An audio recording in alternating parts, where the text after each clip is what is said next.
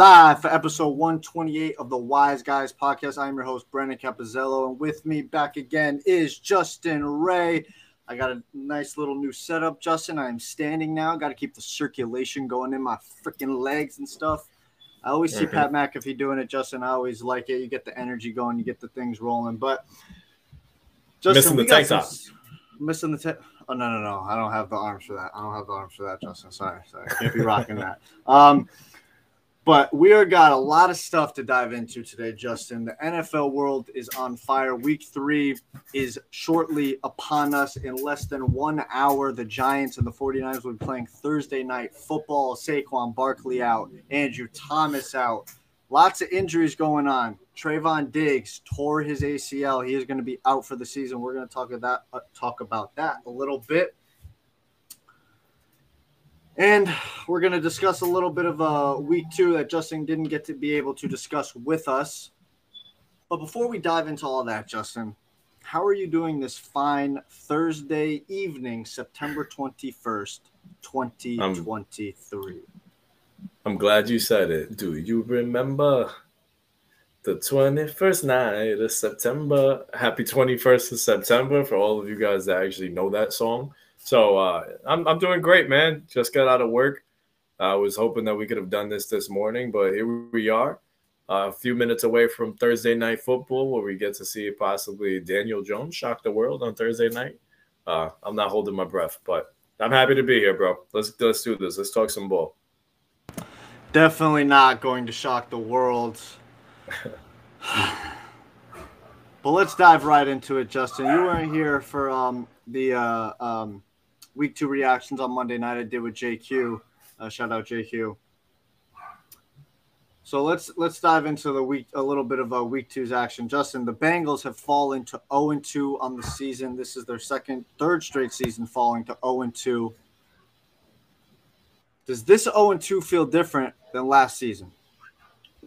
Oh, uh, it definitely does. And the thing is, you know, since the beginning of the season, or even before that, uh, I always said my number one team in the AFC North is uh, the Baltimore Ravens, and Baltimore starting off two and zero, Cincinnati starting off zero and two. You know, we've had this conversation before, just how different all these sports are. In the NFL, every week matters, and starting off zero and two is not fantastic at all. So, and, and, the thing is, it's not even just them starting off 0 and 2. You can go 0 and 2 like the Patriots have and, and have played some solid football games, but the Bengals just don't feel the same. They don't look the same. The same juice isn't out there. Joe Burrow looked horrendous in week one and was okay in week two. We haven't got to see the explosiveness of Ja'Marr Chase and that offense really come together. So it's it's kind of a tricky situation right here for for uh, Cincinnati because you and I sit here, we all believe you say the Browns are, are the best team in the division, um, and they're now just falling behind the eight ball. The Steelers just got a, a big win in prime time on Monday, so I'm sitting here and I'm looking at the Bengals and I'm looking at their schedule and, and who they have next week. Things just don't get easier for them, in my opinion. They don't. You know, uh, the Rams. You may in the preseason we might have just uh, snuffed them off and said, ah, "Don't worry about it." But they've shown you otherwise in the first two weeks of the season. The Titans have played close football games every every game so far this season. Then you maybe get a break with the Cardinals, uh, but then things get tougher. So I'm not going to write the Bengals off, but I will tell you one thing, man. Their road to get to the playoffs just got that much more difficult.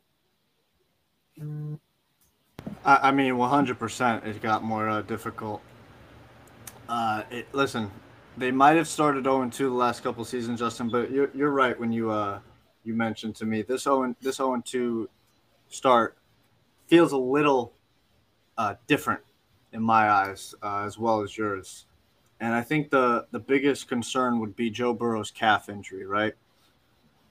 Uh, he rushed back from the calf injury. I spoke about this on Monday, and you, you, you'll hear all the, the sports pundits talk about this.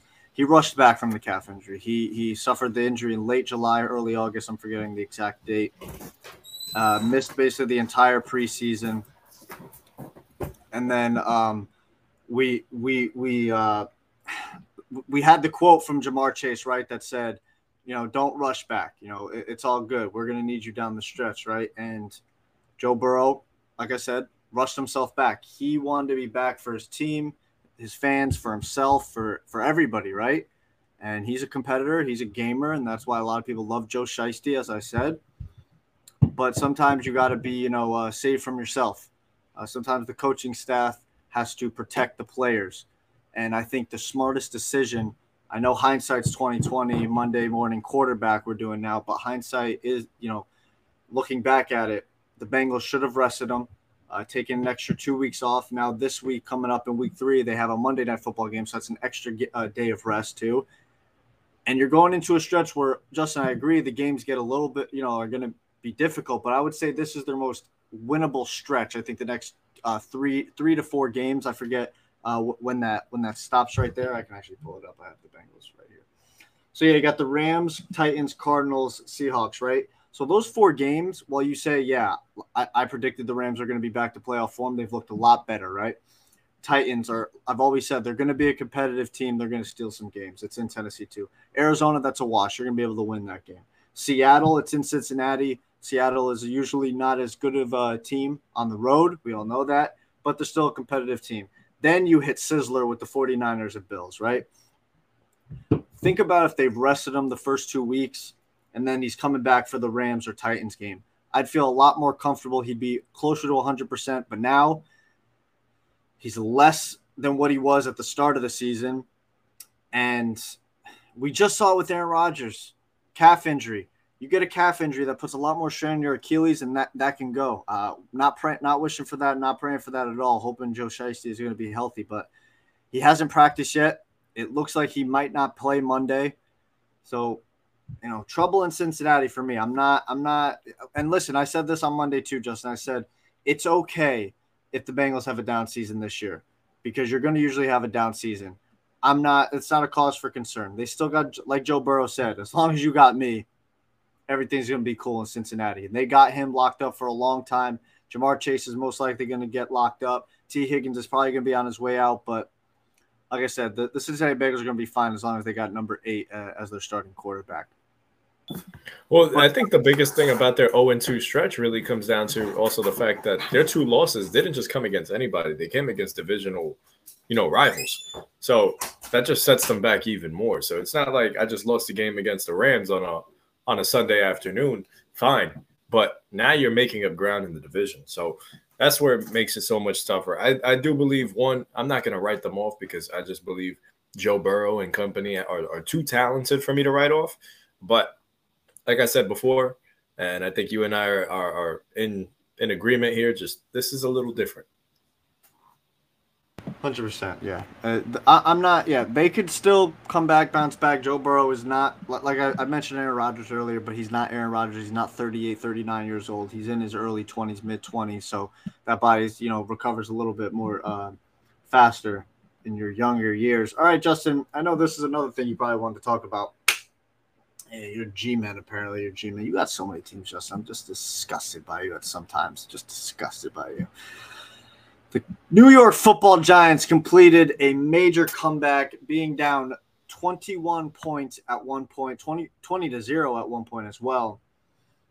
To prevent starting 0 and 2, Justin, give me your thoughts on the Giants' major comeback against the Arizona Cardinals. Got some real problems.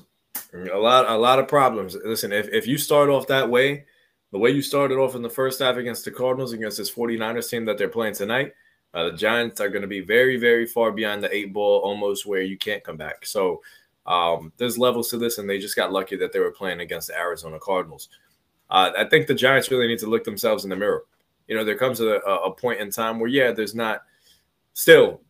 Uh, I'm not going to make excuses for Daniel Jones because when you play poor football, you play poor football. The O line isn't going to protect you, and it's just it is what it is at this point. We can't keep making excuses. So they don't have the explosive weapons. The O line is is very sucky, and we saw it in week one. We saw it in week two. The defense has been shaky, still yet to record a turnover and a sack. So I think they're the only team in the NFL that hasn't done that yet. So I, I think the Giants have some major problems, and I, if the reports are true, I believe uh, Brian Daboll took over play calling in the second half. So maybe that changed the absolute game for the New York Giants. But if that's the case, then maybe we might see better football out of their offense.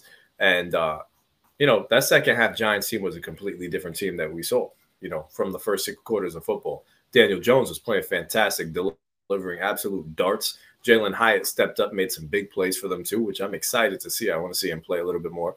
Victor Cruz jumped the gun a little bit and compared him to uh, Justin Jefferson. So I wouldn't go that far. But Saquon Barkley had a, a, a, monster game. Didn't rush like crazy, but he, you know, he always impacts the game, whether it be with his blocking or his receiving skills. So unfortunately, now he's out.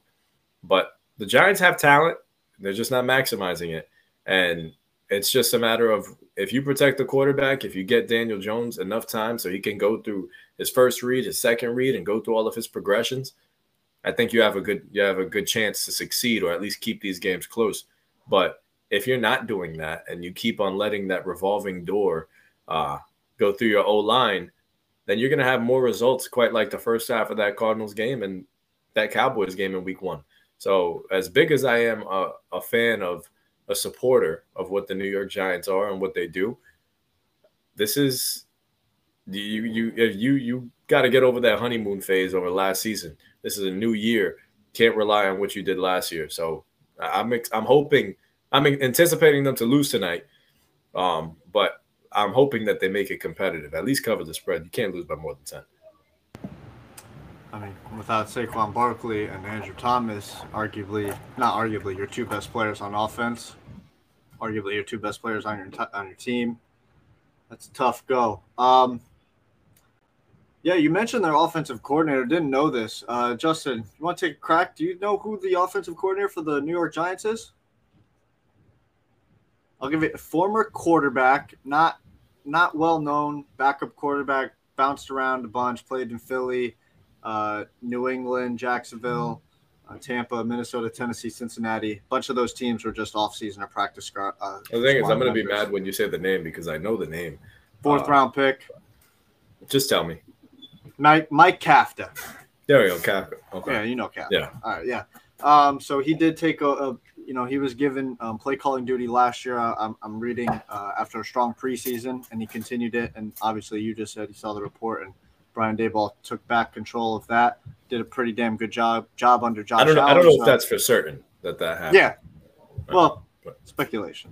Right? Yeah, speculation. Allegedly, allegedly. For me, the Giants, right? I, I think you're you're fine. You, I, I'm hearing your words, Justin, and the more I'm hearing them, and I think as the weeks go on, the more you're basically just saying you agree with me. And you think that I'm, you know, I was in the right with, with, with the prediction of the Giants. You were having them 10 and 7, which I thought was absolutely maddening and insane.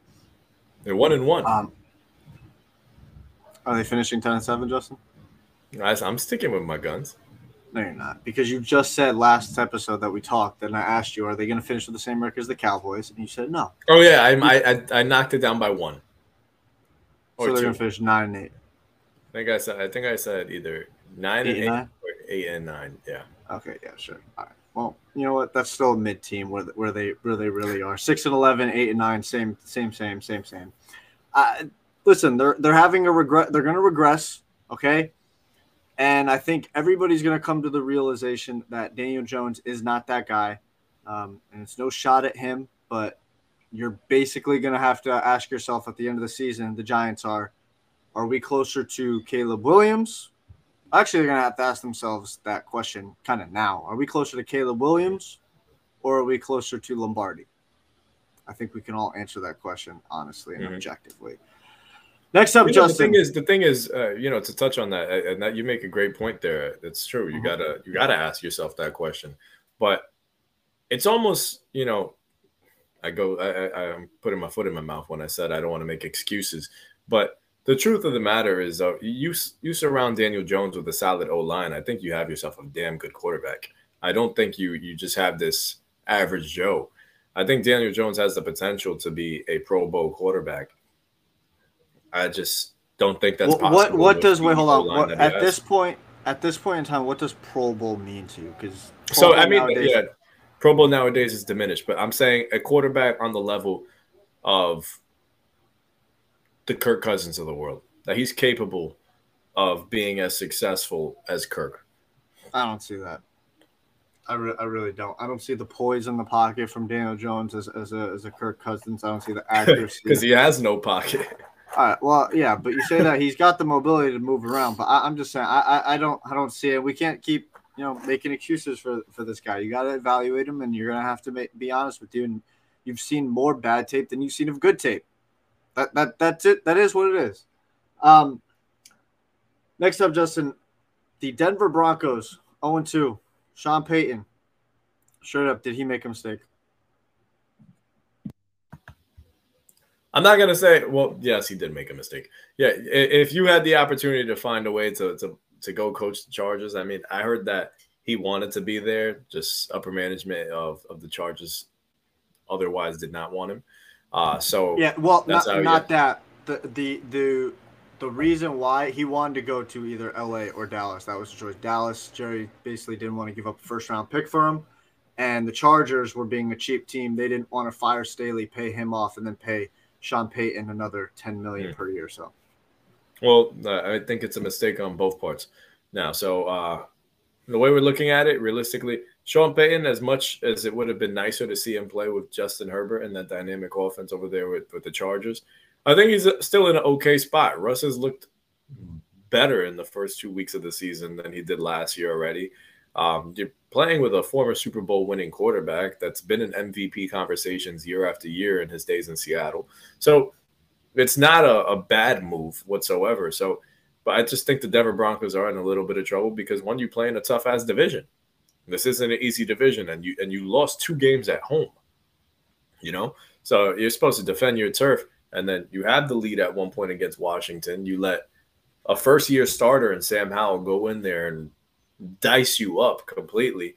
And if it wasn't for a miracle heave at the end of the game, you're not that close to winning that football game. You lose by a full touchdown, you know? So I, I, I think uh, that they're in a little bit of trouble. They need to find the ground game. They need to find some consistency from pass catchers. Is Jerry Jeudy going to step up and be a one? Is he going to be the guy that he was supposed to be? Uh, Marvin Mims had a, had a fantastic game against Washington. He, he seems to be a good prospect that they got. They just need somebody. They need guys to step up realistically. I want to see Javonte Williams tote the rock because that was a guy that everybody was excited about going into last year, and then an injury tore his season apart. So uh, they have a lot of questions to be answered. I don't know who they have this week, but uh, I know I did the pick them. I just don't remember off the top of my head who they have.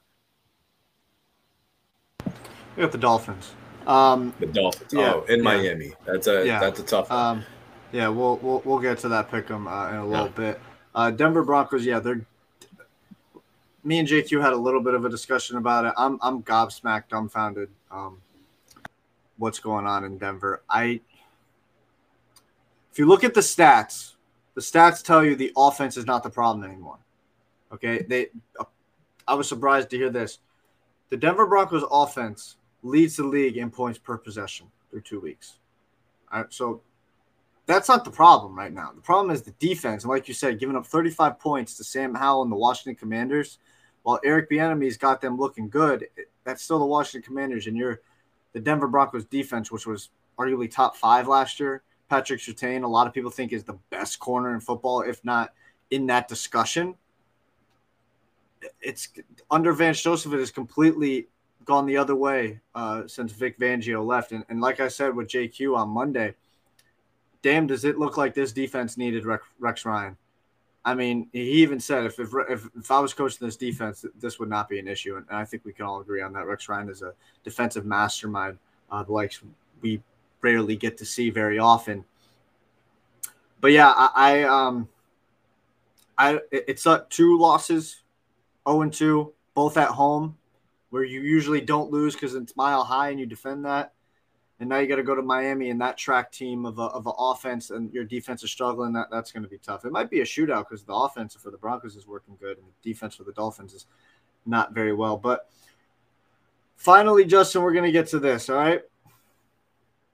I'm going to hand it off to you. Justin, give me your three stars of week two.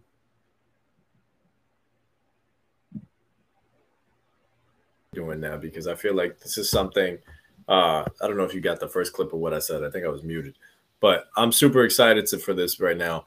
Uh, this will be something that we do for the every week now. So I don't think you're doing yours this week. You've got next week. Am I right? Okay. So number one, we were just talking about these boys. I'm going to touch on the Washington Commanders, but specifically Eric Bieniemy.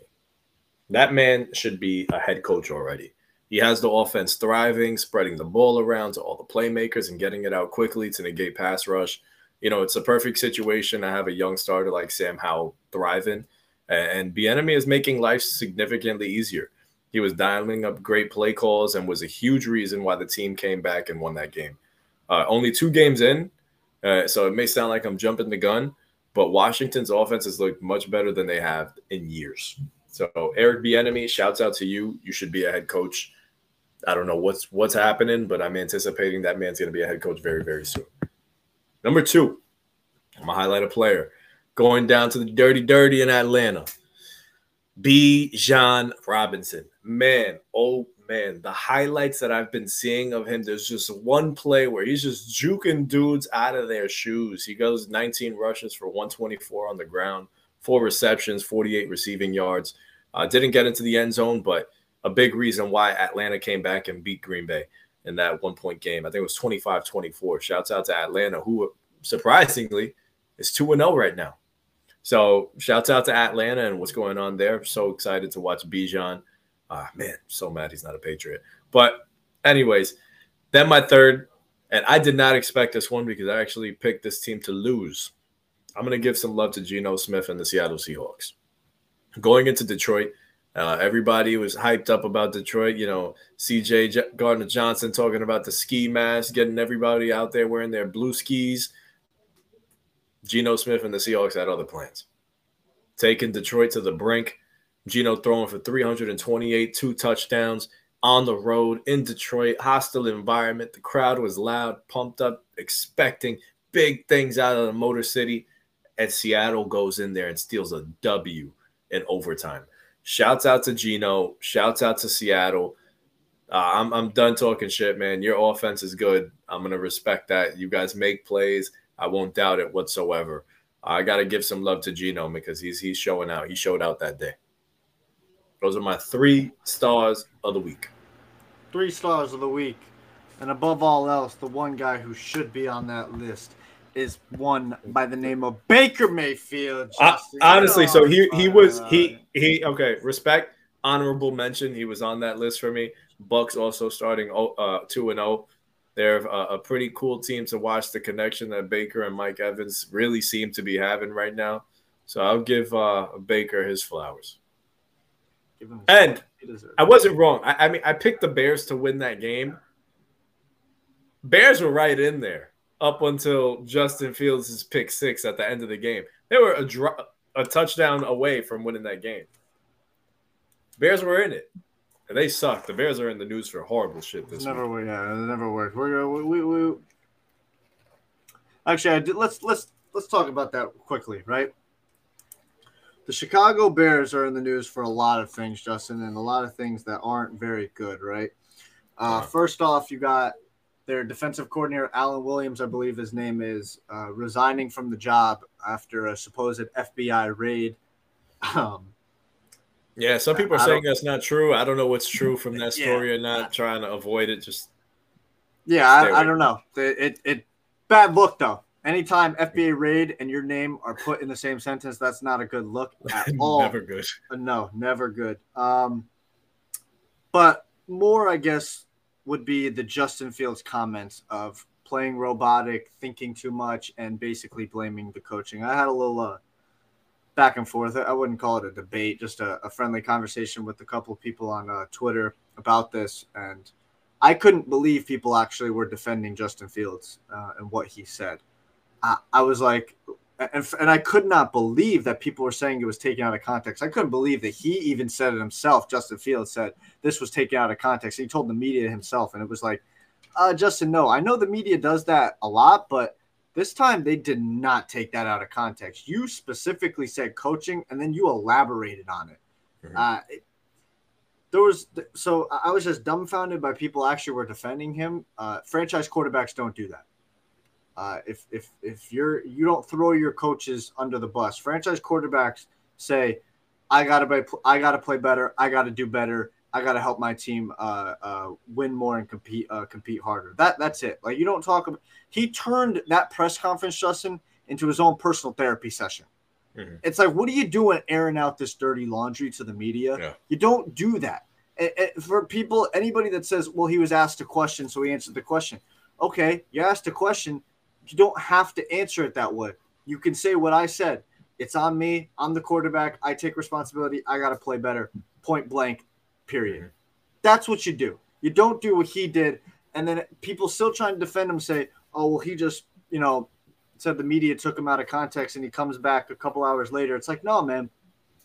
Guaranteed somebody came into his, got into his ear after practice and they said, you, you got to take that back, right? The PR or coaching, whatever, you got to yeah. take that back, and and that, that's just that's just what it is. So, I don't know. What are your thoughts on it? Listen, it, it was a bad look completely. I'm trying to find something on Twitter right now that I saw. I think uh, he made it his mission to go out there and hug his OC Luke Getsy in practice today, and and make sure it was caught on camera, and they made it a nice little joke. But um, I mean, it's it's a real mess what's going on in Chicago. And I mean, I've been watching a lot of Dan Orlovsky and the stuff that he's been talking about on Twitter and on TV, and everything he says is right. Just the way that this guy's processing, you can just tell that he's overthinking. You can tell he's thinking too much on the field. And there's this one play, and even before Dan Orlovsky showed it, I saw it on on one of the replays where he has a touchdown of a guy going up the seam, and he cocks back like he's ready to throw it, and just doesn't. And he pulls back and then he attempts to run up the middle and he's literally just runs into two defensive tackles. And for what? You know, like it, it's unusual the way he processes the game. So as much as we want to point at coaching too, and while that's a huge part, it's also Justin Fields. And it, it's it's a big reason that you know he's an explosive player and, and I think he he gets too run happy. He gets excited to use his legs because that's such a dynamic part of his game. But just because you have the legs doesn't mean you always got to use them. You know what I mean? You got the arm. That's the point of the quarterback. Show off that cannon because you have it. But this seems to be a, a reoccurring issue with him where, you know, we we crack at Lamar. A lot of people come at Lamar, used to come at Cam Newton, come at all these mobile quarterbacks about throwing the football. No, he's the one. Justin Fields is the guy that you got to come at for about throwing the football. I mean, look at the stats coming about him going up against Patrick Mahomes. I think the highest completion percentage versus the lowest. It's, like, it's and not, it's and yeah. it's not close. It's not even close. It's it's horrendous watching him play football this way. He's an exciting player when he's on, and I and I mm. hope he finds it. I really do hope he finds it because if Lord knows what that Bears offense can be if he does. Because DJ Moore, I think they, they got a soundbite of somebody talking to DJ Moore on the field, and they're like, "Man, they're not using you right," and he's like, "This, you telling me?" like, yeah, you're telling. Yeah, you're telling. Like, yeah, I. He listen. This this this whole. I think it's a whole mess in Chicago. I think Chicago is a poorly run franchise. I think they've been a poorly run franchise for a very very long time now. Um, I'm not a believer in Justin Fields. I don't believe he's going to develop as a pocket passer. I understand the athleticism. I understand that that type of skill set, but not everybody is going to be a Cam Newton, a Lamar Jackson, uh, a Michael Vick, who never really developed as a, as a great passer. Um, RG3 or Jalen Hurts, even uh, more recently, right? Developing that passing ability. I don't think he's going to be end, end up being uh, one of those guys. Uh, just – the offensive line sucks. They don't really have that many weapons. You get DJ Moore. It hasn't worked out for the first two weeks. You see, see but the thing is, I, I believe they have a lot of weapons. I think they have weapons on the offensive side. I think if you gave Mac Jones the receiving corps that he has, the receivers, I think Mac Jones looks incredible working with DJ Moore, Darnell Mooney, Cole Kmet, and, and, and company he will look fantastic because that's explosion. They have explosive guys that can take the ball, take the top off the defense, can make one-on-one plays, can can turn a slant into a touchdown. That he has those guys, but he just does. He just can't get them the football. can't get them the football. No, and that and that comes with the with the processing and the developing and uh, reading the fo- uh, the field and just developing as a quarterback. I, I really, I, I everything about what he said really rubbed me the wrong way. That's not how a franchise quarterback talks. That's not how a franchise quarterback acts. That's not how a high end player talks or acts. I, especially a quarterback, and, and you're you're basically telling me you're confused out there. That's not okay in my book. That that's that's the last thing I want from my quarterback is being confused because as a quarterback, and I never played it, but I know this from listening to people much smarter than me quarterback has to know what every single person is doing on that football field, including the defense. They have to know everything. All right. They have to do pre snap. They have to know where everybody is. They have to make sure everybody's lined up. Everybody's ready to go. They have to read the defense as it's snapped. They have to. It's so much more than just throwing the football. And, and obviously, Justin Fields is just not getting it right now. Um, all right. So let's get into a little bit more of a down in the dumps, Justin. Speaking of the Bears, which 0 2 team is in the most trouble? We got the Cincinnati Bengals that we talked about. We got the Chicago Bears that we just touched on. We got our New England Patriots. We got the Denver Broncos we touched on. The Arizona Cardinals, not surprised. The Los Angeles Chargers, the Carolina Panthers, the Houston Texans, both first picks, uh, back to back, one and two, and the Minnesota Vikings. Justin, which 0 2 team is in the most trouble? Hold on. I was on mute. I'm going to stay away from uh, the Cincinnati Bengals because I know you and JQ spoke about them, um, and we spoke about them a little bit today. So I can go multiple ways with this. I can say Chargers, I can say New England, I can say Minnesota. So realistically, I view them all on the same playing field. So I, I, I, my real answer is all three of them. But uh, to pick on one, I'm going to say the Minnesota Vikings the team that I was high on going into the season, starting off 0 2. Uh, what should have been a, a, give me of a win in week one, the way the Buccaneers started that game and the way Baker Mayfield looked in that first half, you gave him life. You gave him enough time to come back. You kept that door open just a little bit, and that ruined it. You know, and then Buccaneers come running back, and then Baker Mayfield has a star day. Bucks win. Week two, surprised surprised me. I thought the Vikings were going to get absolutely rolled over in Philadelphia, but instead they surprise you and they, they play a good football game as opposed to losing 40 to 3 like they did last year. But they show up here, they had the game a lot and they threw it away quite literally. Justin Jefferson quite literally threw the ball away in the end zone. And boom, you know, they had a fantastic game plan against this Philadelphia Eagles team, but now it gets concerning because now you have the Chargers, both two teams. Somebody's going to break their you know, losing streak. Somebody's going to do it. Both offenses have looked pretty solid up to up to up to this point. Defenses haven't been looking fantastic. Uh, they're both fighting for it. But I think the Vikings are in some big trouble because I think Green Bay is a better team than they initially expected. You know, and then Detroit is very good too. So what went from this is Minnesota's division to lose, you know, here they are 0 2, looking at a 0 3 slate right now.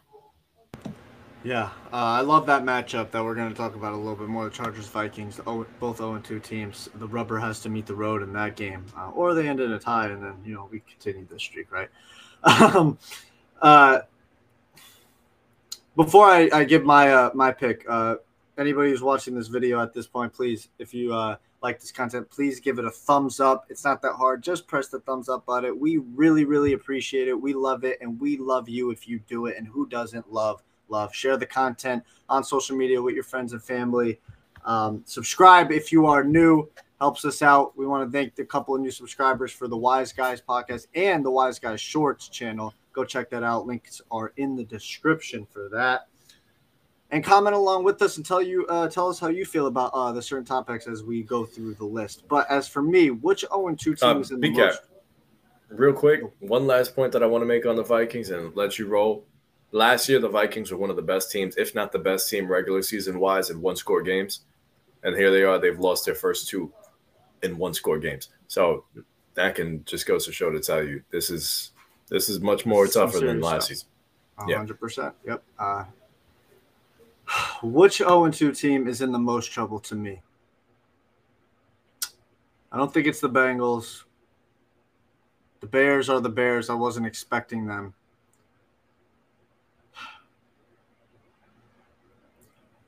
I think it's the Los Angeles Chargers. And I think it's the Los Angeles Chargers because they should have been competing for the divisional crown with the Kansas City Chiefs for the last two years, to be honest with you.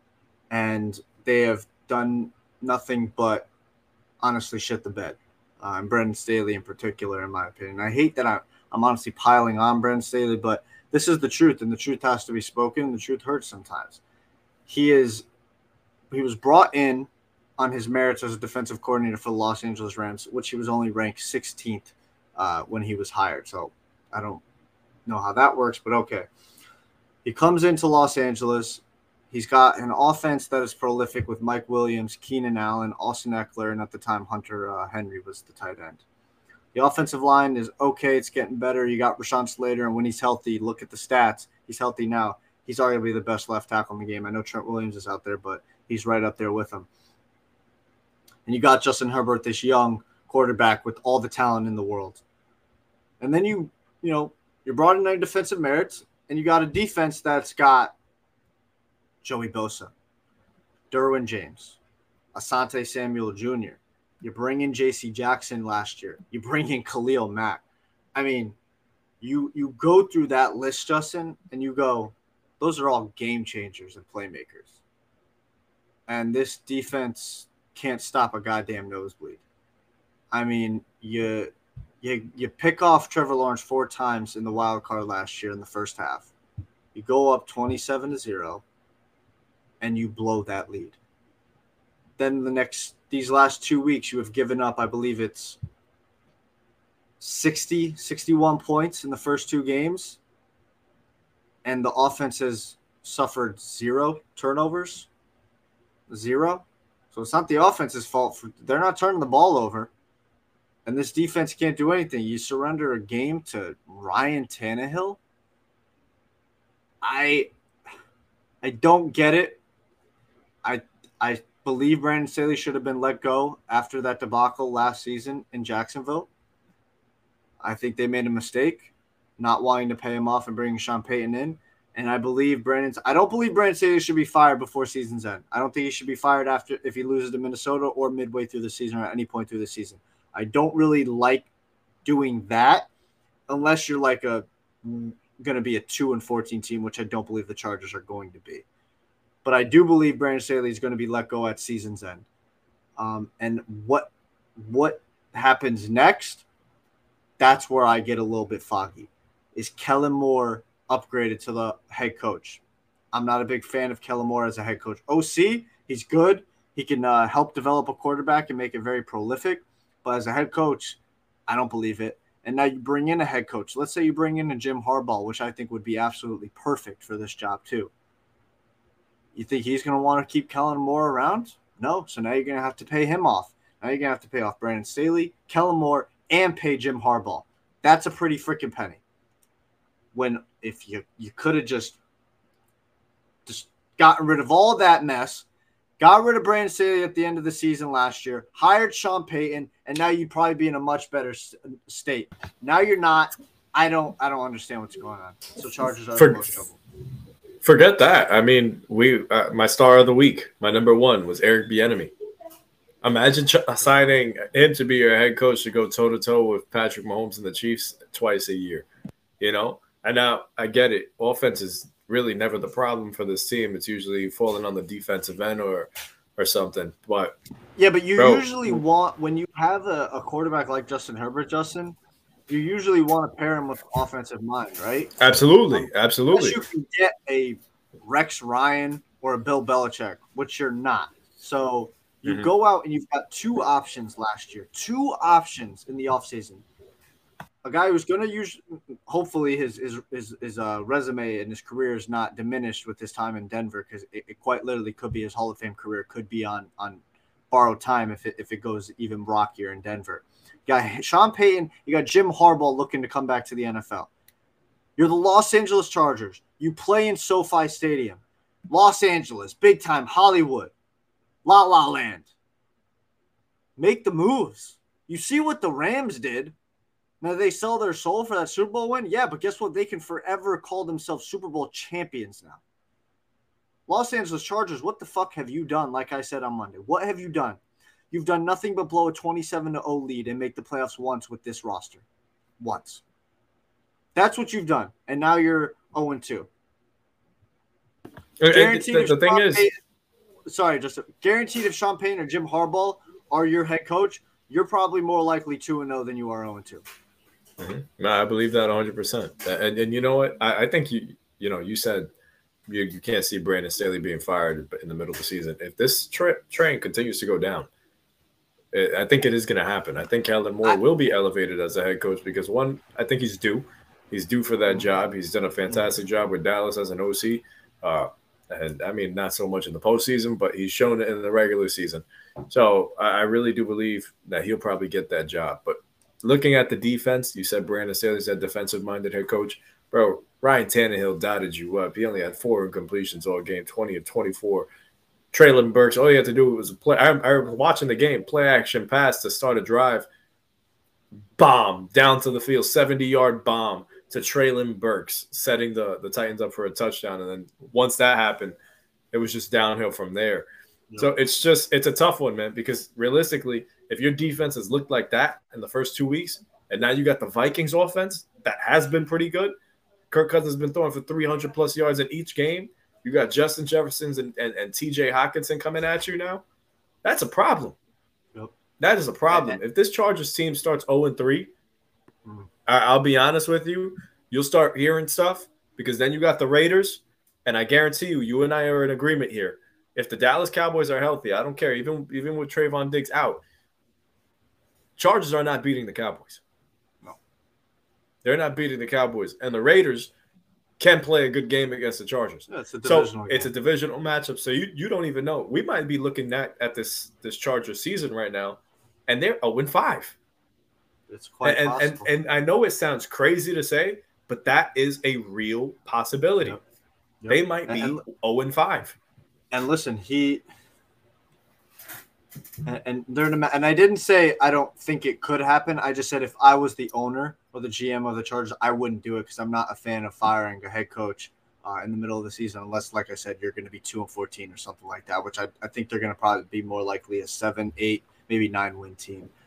Um, hey man, they can go 0 6 too. I just saw the Chiefs are after the Cowboys. Well, yeah, they still have to play the Chiefs twice. they still have to pay yeah. Play the uh, the Broncos twice, if I'm not mistaken, and then the Raiders twice. So those are you know offenses that can put up points and the divisional opponents. So the Chargers are not looking good. That is my team is in the most trouble. Uh, which 0 2 team is in the most trouble? Trouble the Los Angeles Chargers because I think that they are literally like that little uh, knife that uh, Thanos gave Gamora. It's literally bouncing and, and it's it's starting to teeter the other way. And, and if they fire Brandon Staley in the middle of the season, it's just it's it's an even worse look because it's like you should have just did in the offseason and you would have had a much better shot this season with the Sean Payton or Jim Harbaugh. I just, it, I honestly feel bad for Los Angeles Chargers fans, if there's any, because I know they didn't even want to leave San Diego in the first place. Um, all right, next up, Justin. Let's quickly give our top five teams in the NFL, our power rankings, Justin. Cool. I, I love this. Cool. We've had uh, some success with our Instagram reels on this in the past, us talking about our top five rankings. So I, kind of missed this, man. All right. My my top five is a little wonky. You know, it's only start from five. Start from five? Okay. So it's a little wonky. Uh, it's only week three, so obviously things are subject to change. So don't crucify me for anything that you hear right now. My number five, my top five teams here. I'm gonna start at five. I got the Miami Dolphins sliding in at five. I know some people might be saying, okay, so I wonder who's really in the in the top four now. If you got the Dolphins starting in at five, I think that offense is absolutely ridiculous. Watching what they did against the New England Patriots, just how quick Tua was getting the ball out of his hand, hitting his targets, super accurate. He had one miss downfield where Christian Gonzalez got his first NFL career pick, but for the most part, Tua has looked very poised in the pocket, making the smart decisions, and that's really the X factor for Miami. We know Tyreek Hill's going to show up. You know Jaylen Waddle's going to show up. Is Tua going to show up? And you know what? And they showed more than that. Raheem Mostert showed up too. So I think we got a lot to be afraid of about that dynamite offense in Miami. I think they'll probably end the season as the best offense in football. So I'm going to take Miami at number five. I was high on them last year, even higher on them this year. Number four, I have the defending NFC champion Philadelphia Eagles. Now I know they haven't looked, you know, like world beaters over the first two weeks of the season. You thought they would have probably knocked the Patriots off by a lot more on on the first game of the season, but they didn't. Still got a W. Played Minnesota, close game, neck and neck, still got a W. When somebody bottles up Jalen Hurts, all you have to do is hand the ball off to anybody in that backfield, and they're gonna go. I think they had like 250 yards on the ground in week two. It's ridiculous. Number three, your boys. I'm going to Dallas, going with the Cowboys at number three. I know you're probably wondering who the hell could be above them. But yeah, Dallas at number three. I think that defense is frightening. Micah Parsons and TJ Watt are neck and neck right now. I think it's it's just a two horse race to me when it comes to defensive player of the year. I think the Cowboys are going to be elite. I'm waiting to see more out of their offense. They took a, di- a big, big blow losing Trevon Diggs today, unfortunately, but I still believe the Cowboys are a good enough team that they might be hovering around that top five level for quite some time. Number two, I said it in the preseason and I'm saying it now. I think the best team in the AFC resides in Baltimore. Best team in the AFC resides in Baltimore. And Lamar Jackson is showing you that. He showed you it in week two. This Ravens team is scary and look out because they're not looking now for just a divisional crown. They're eyeing a Super Bowl crown. They might be representing your AFC in the Super Bowl this year. Number one, I've been riding with them since last year. I got a San Francisco shirt on my on my chest right now. I'm going to go with the San Francisco 49ers and I'll be honest with you, it's not close. It is not close. I think this team is absolutely scary. What they did in week one to the Pittsburgh Steelers, who people went into it thinking, yo, Mike Tomlin's going to have these boys revving to go, ready, pumping their engines. Did not happen. Week two, they have a tight game against the Rams. Ultimately, they step up later in the game and, and they play like their regular selves. They get the W. I think Brock Purdy is undefeated now in the regular season for his career. I think he's 7 and 0. He keeps on winning. I think the 49ers are just going to continue that. They're my number one team. My honorable mentions, obviously, the Kansas City Chiefs. I think they're going to be back in this top five eventually. Somebody's going to have to fall out of there. But as of today, September 21st, I got the Dolphins five, Eagles four, Cowboys three, Ravens two, and the San Francisco 49ers are my number one team in the NFL. Solid list. Solid list. It was tough leaving the Chiefs off, maybe just because all this confidence that I have in Kansas City. My homeboy. My homeboy. Yeah, yeah, really. So for Brandon's top five teams in the NFL currently right now, at number five, Justin, I have your Baltimore Ravens. Lamar Jackson looked pretty damn good uh, against Cincinnati. Uh, after a week one that was kind of a little, little rocky, a little rocky against Houston. But again, you know, not playing a lot of preseason football, get a little rusty, come back, takes a couple weeks to get ready. So I got the Baltimore Ravens at number five. The offense is hopefully Odell is. Uh, it, it sounds like he's going to be back. It's nothing serious. I just feel so bad for him. He can't stay healthy. Zay Flowers is looking pretty good. He's still got Mark Andrews, top four tight end in the league. Uh, running back doesn't matter who they put in the backfield. J.K. Dobbins, Gus Edwards, freaking me or you, they're they're going to get good yardage out of it, right? They've got a solid offensive line.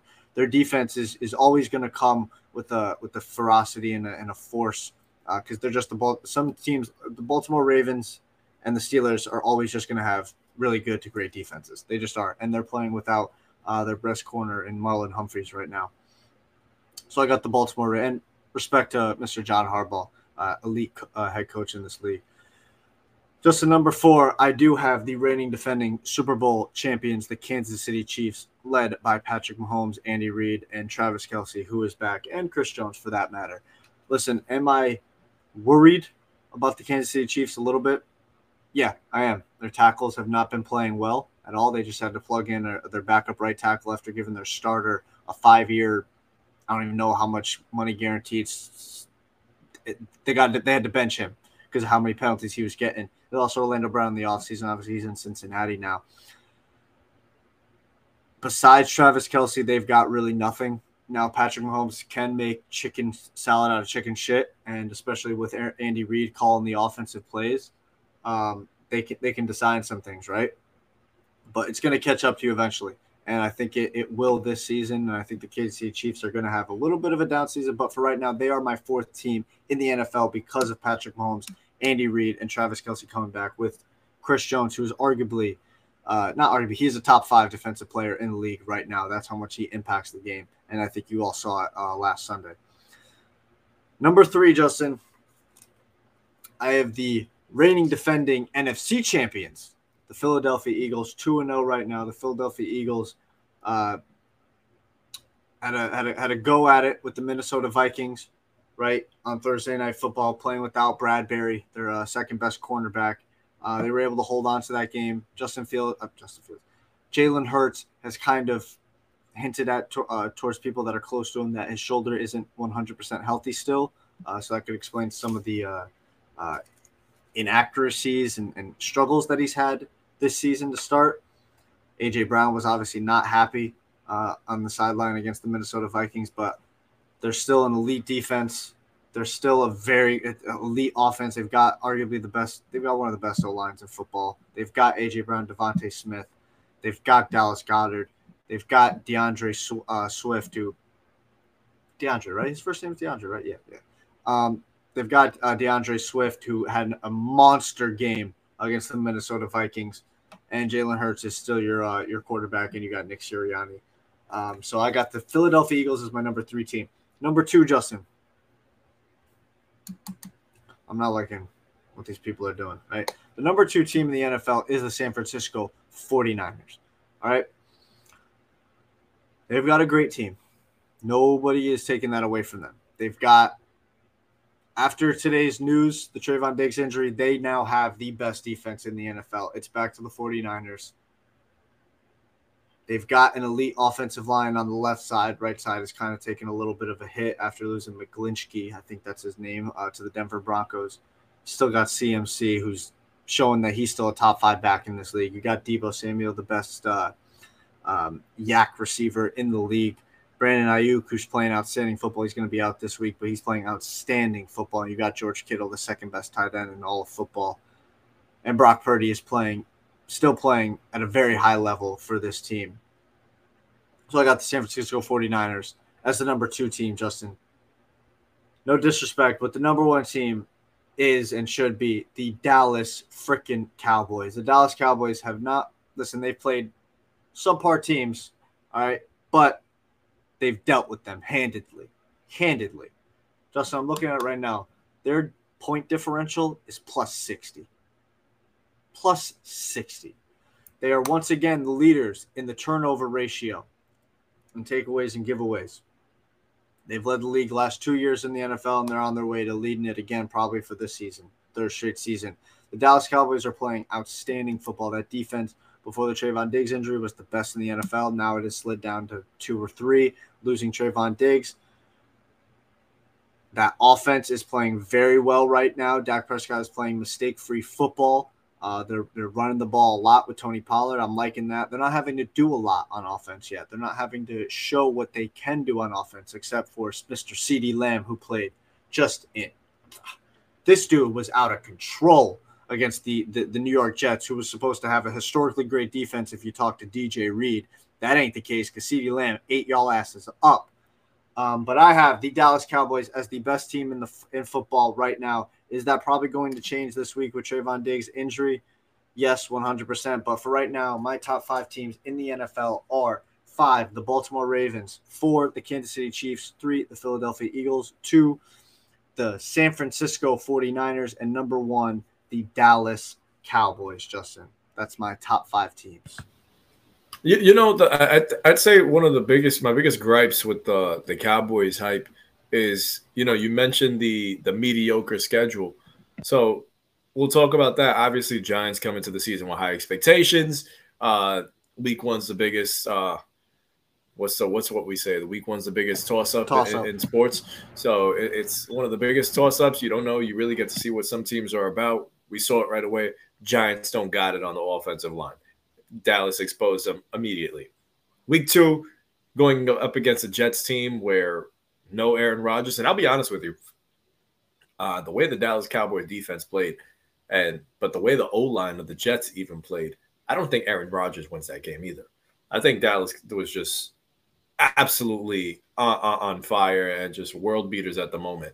But they're just beating up on teams that really they're supposed to at this point. These are these are guys, you know, little kids at the at the lunch table that the bully just picks on. And then you got another one in Arizona that you're going up against.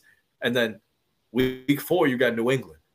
And and those are our guys too. But our O line, I don't know if they're capable of of even containing that madman and Micah Parsons. So we went up against Dallas, I think, a year or two ago, and, and we almost took them to the brink before Mac threw a pick.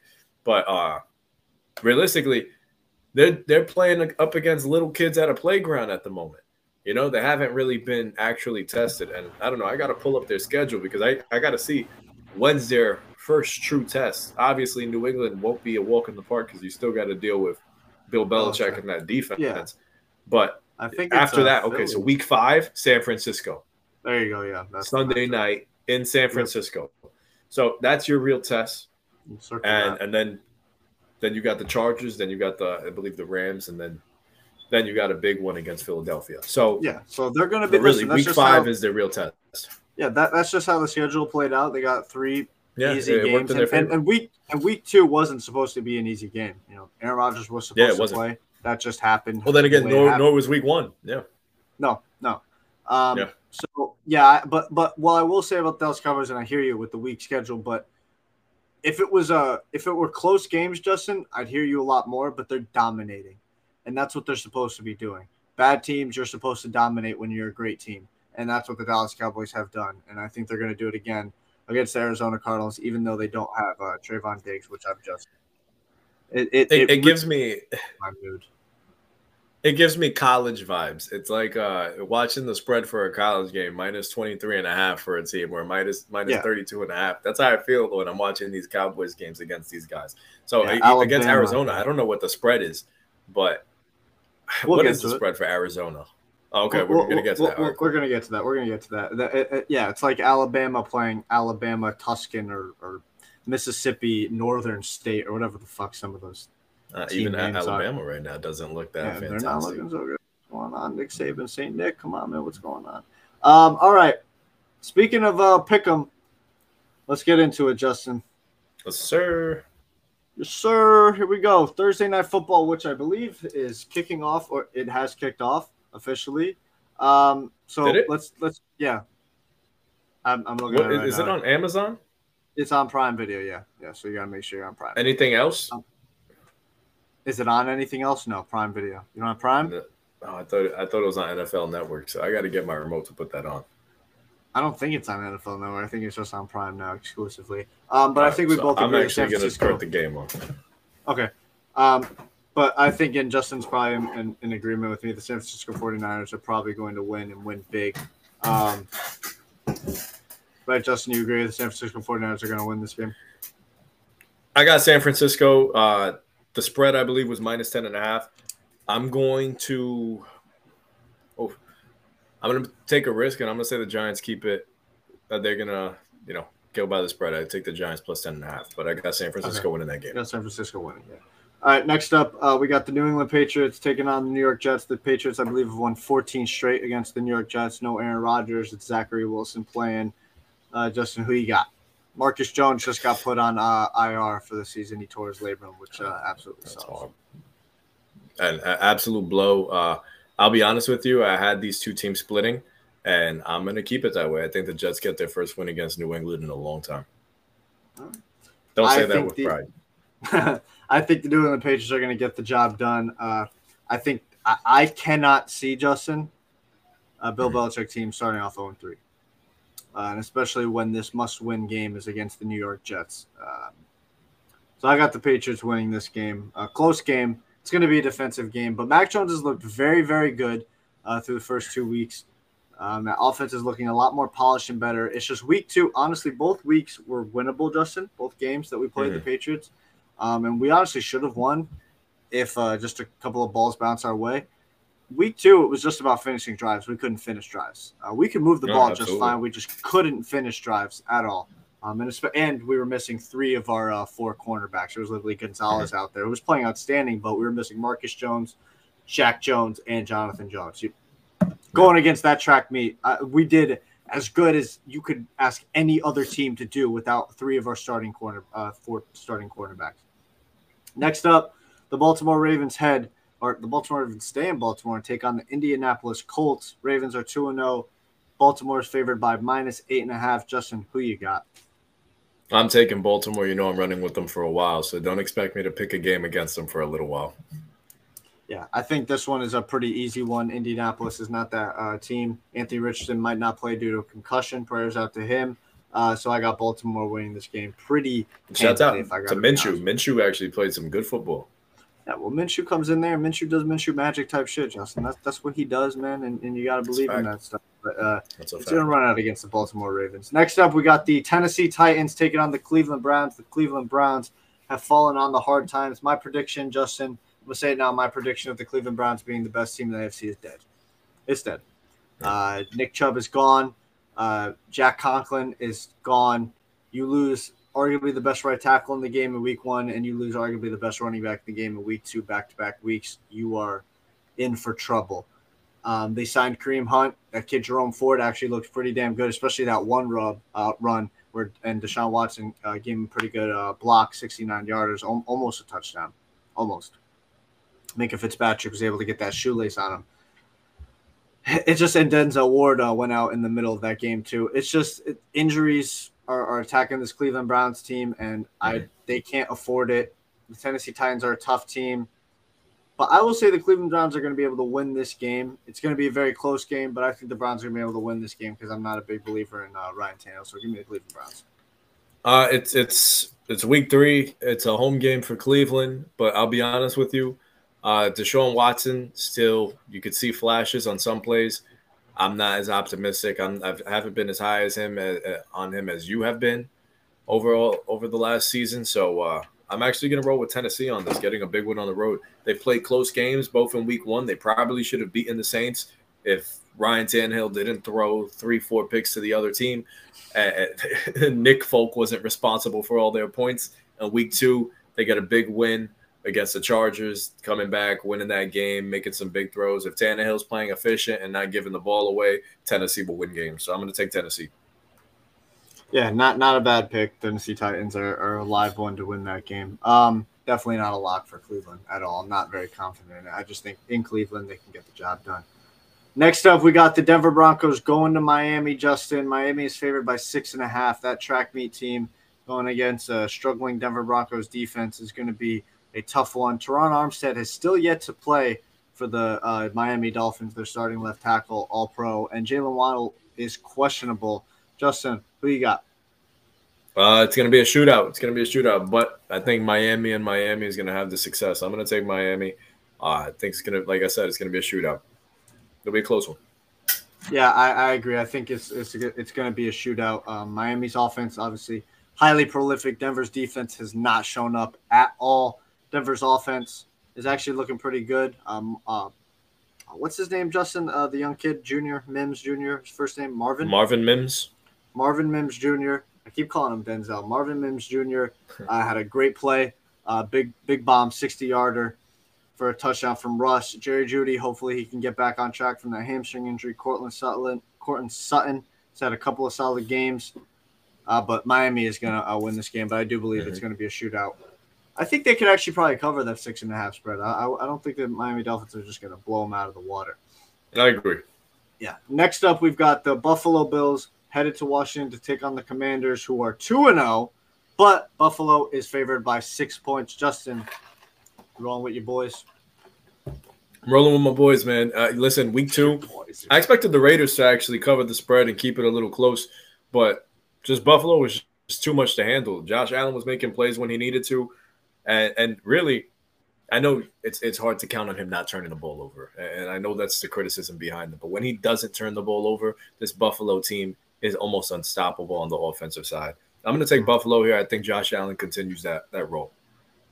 Yeah, I think Buffalo is going to win this game. Um, I think the the rhetoric behind Josh Allen for the first two weeks or the after the first week was a little bit. Listen, I'm not very high on Josh Allen, obviously, but I he's a top ten quarterback. He's got elite talent, right? He's just a very turnover prone quarterback. I think the whole uh, can you trust Josh Allen? I mean, Stephen A. saying he'll he trusts Tua Tagovailoa over Josh Allen to me is just absolutely gobsmacking. I'll take a guy who will turn the ball over over a guy who I don't know if he's going to be there if he gets one hit. Um, but yeah, Josh Allen and the Buffalo Bills should be able to win this game, get back on track, and I still think that they're they're the favorites to win the AFC East. People are just counting them out. They're going under the radar, which is actually kind of good for them. Listen, fly under the radar, not much pressure. All the pressure, put that on Miami. Put that pressure on Miami. Let Buffalo and Josh Allen just stay under the radar. Next up, you got the Atlanta Falcons headed to Detroit. Detroit is favored by uh, three points, Justin. But the Falcons head into that game three and zero. Oh. Is Hotlanta going to keep the hot streak going? Honestly, I'm taking Atlanta. I'm taking wow. Atlanta, and it's it's a ballsy one. I think Atlanta's defense is playing very well right now. They're playing good football, and if they can keep this game close, I think this is this can be Atlanta's game for the taking. I think Bijan has another big game. I want to see Desmond Ridder get Drake London and Kyle Pitts feed those dynamic weapons of football more. I think Atlanta's going to find a way to, to get this W. I really do believe so. Upset. Um, um, no, I I think with the loss that they had against Seattle, I think Detroit's going to come out here and, and play uh, the inspired football. The streak has ended for uh, Jared Goff, uh, the interception streak, so that is a weight off of his shoulders now. He doesn't have to think about that anymore. People ask him questions about that anymore. Uh, what does suck is C- CJ Gardner Johnson is on IR now. Uh, that's terrible for them, especially that defense. While played great in week one, I always thought that's still their weak point right there. And Gardner Johnson was a major addition to that defense, which was really going to help. And it's a it has a lack of stars on there, and losing him is just uh, suffering it even more. Um, David Montgomery is most likely not going to play. That's good for me because Jahmyr Gibbs is going to get a lot more touches, and I'm hoping Jahmyr Gibbs finally get because they keep freaking teasing me, Justin, saying, "No, we're going to give it to him now. We're going to give it to him now." All right, well, listen. Every time I see this kid with the ball in his hands, all I know is good things happen. So I just need this kid to have the ball in his hands more, and I think things are going to happen. I think Bijan Robinson Jahmyr Gibbs, Justin, these guys are going to make uh, the Detroit Lions and Atlanta Falcons look like very good teams for drafting them both in the first round. Um, so I got yeah, I got the Detroit Lions. Uh, taking care of business at home and going to two uh, two and one. And the Atlanta Falcons are a fraudulent two and zero oh team. We all know that. Their defense is playing outstanding football though. AJ Terrell is balling out. He's a he's an elite cornerback in this league. Next up, lockdown. Next up, we got the New Orleans Saints, another 2 0 to three 2 0 teams in the NFC South. Who would have thunk it? The New Orleans Saints 2 0 are headed to Green Bay to take on the Packers. Packers are, are favored by minus one and a half. Justin, who do we got? Jordan Love has played good football. I think he has six touchdowns to no inter- interceptions over the first two weeks of the season. Uh, he's playing efficient football. I'm gonna actually go Green Bay because they're home.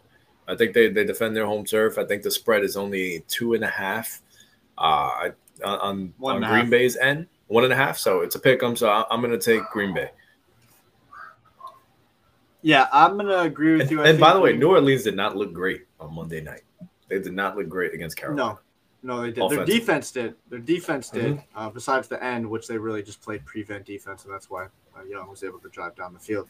But like I said, I told you, New Orleans is a team where usually when you take them out that dome, they struggle a little bit, and um, it, it, it, it's it's a tr- it's a real thing mm-hmm. for these New Orleans and these uh, Atlanta teams. They, they, Seattle, they struggle a little bit, and I think that they're going to struggle again. The Green Bay Packers got a very good defense. Jaire Alexander, what I say, he's top five cornerback in this league. The defense is playing really good football. Jordan Love is playing pretty damn good football. Christian Watson hasn't even played yet, but that Reed kid is balling. Doubs is doing his thing. Aaron Jones, maybe he's going to be back. You still got Dillon. You got one of the best O lines in the NFC.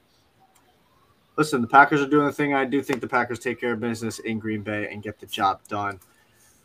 Next up, Justin, we got the Houston Texans 0 2 headed to Jacksonville to take on the Jaguars, who didn't look all too impressive against the Kansas City Chiefs. The Jags are favored by minus eight and a half. Who you got? Listen, I don't even know if Trevor Lawrence threw a touchdown this past week. So I, am going to go with the, the Jaguars here. I think the Jaguars need a win in a big way, not just uh, a, sque- a squeak of a win. No, they need to break the doors off of this Houston team. And I think Houston is not even a bad group. I think they got some nice little players that they got over there. But I'm going to take Jacksonville and I'm going to take them big. I don't know what the spread is like for that game, but I'm going to take Jacksonville and the minus eight and a half. Yeah, and I'm going to take that. You're going to take it. Uh, yeah, I got the Jacksonville Jaguars. I think they cover, and I think they dominate the Houston Texans to take care of business at home in Jacksonville. Um, next up, we got the Los Angeles Chargers. Here's the game, Justin, the big one. Two 0 and 2 teams. Uh, in Minnesota, the Vikings taking on the Chargers. Minnesota's only favored by one point. It's basically a pick 'em. We got somebody's got to get a win, right? If this finishes in a tie, Brandon, I'm taking I'm taking the next couple episodes off just because I'm just like I'm just gonna be so confused at the state of the universe after that. Uh, I'm gonna take Minnesota here. Minnesota's at home. They've been so close to these victories. I feel like you know last season they were such a good good team in these one score games. I think they'll get back to that. I think Minnesota gets a win in a close one. Uh, it's going to really come down to which quarterback is going to turn the football over more. Yeah, listen, I think while we've talked about the Chargers have the talent on the defense, their defense doesn't play like it has that talent. And the Minnesota Vikings defense is just not existent. It's not very good. So this is going to be an offensive game. It's probably going to be a shootout.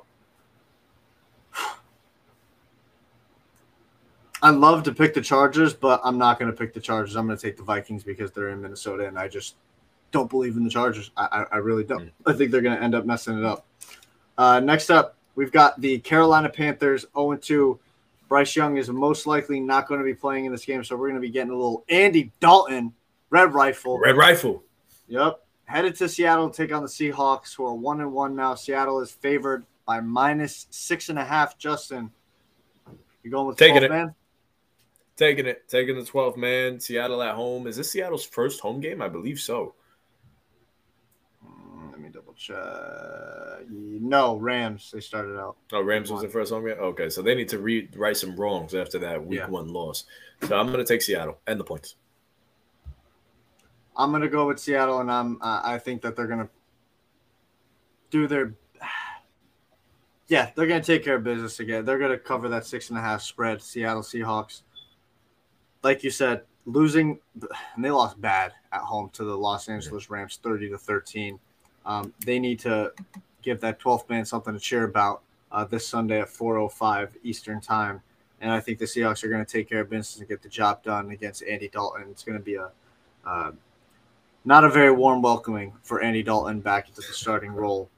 Next up, we got the Dallas Cowboys 2 0 taking on the Arizona Cardinals in Arizona. Dallas is favored by minus 12 and a half. Justin, no Trevon Diggs. Is that has Arizona got a chance now?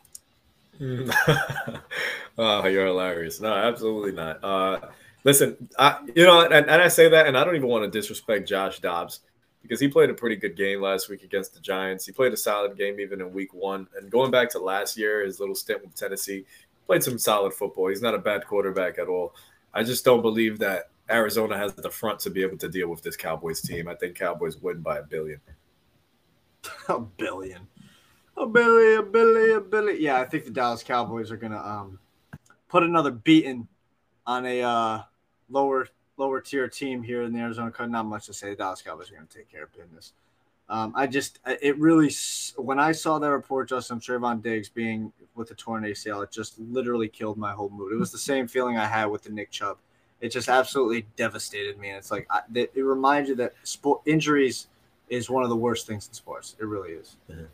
Now, listen, it happened the day after his birthday, too. So that, that makes things even And he was apparently supposed to go to a Beyonce concert uh, yeah, today. He was going to have a suite. He had a suit uh, all lined up for him, and now he cannot go. Uh, sucks for Trevon. Uh, wishing him a, a, speedy recovery and the best. Uh, he's one of the best in the game. Next up, we get that knee wrapped up. You just you got to still make it to the Beyonce concert, man. It's just he can't be doing it, Justin. He can't be doing it. Got to rest. Got to rest. Got to rest.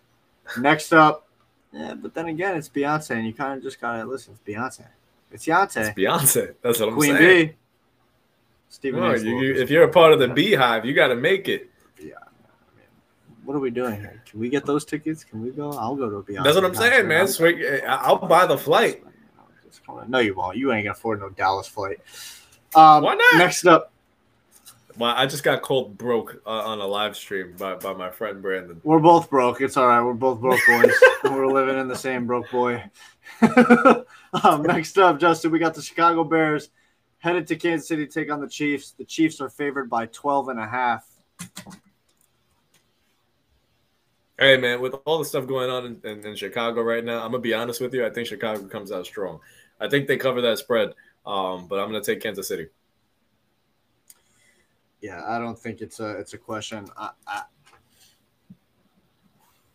can the Bears have a good game? Yeah, but I, I, I don't. It, it doesn't really even mean anything to me. Kansas City Chiefs are going to take care of business to get the job done. Uh, Travis Kelce looks like he's 100% healthy here. Justin, you went through that freaking drink fast, man. Jesus Christ. Um, you think so? Chiefs I, thought, I, thought, I thought I was sipping on this thing. I don't know. Maybe it's just me. Maybe I'm. Maybe I'm. It's it's eight thirty five, and I'm took, drinking yeah, you Starbucks. Did take, so did, realistically, I gotta finish this. No, you did. You did. You, you did take your time. That's just me you know, being shot a little bit. All right, next up we got Sunday Night Football. Justin, the Pittsburgh Steelers are headed to Vegas to take on the Raiders. The Raiders are favored by minus two and a half. We got. Yo, give me give me Pittsburgh. Uh, one thing I'll tell you, I don't know what to expect out of Najee Harris. I don't know. I'm, I'm waiting for this guy to explode.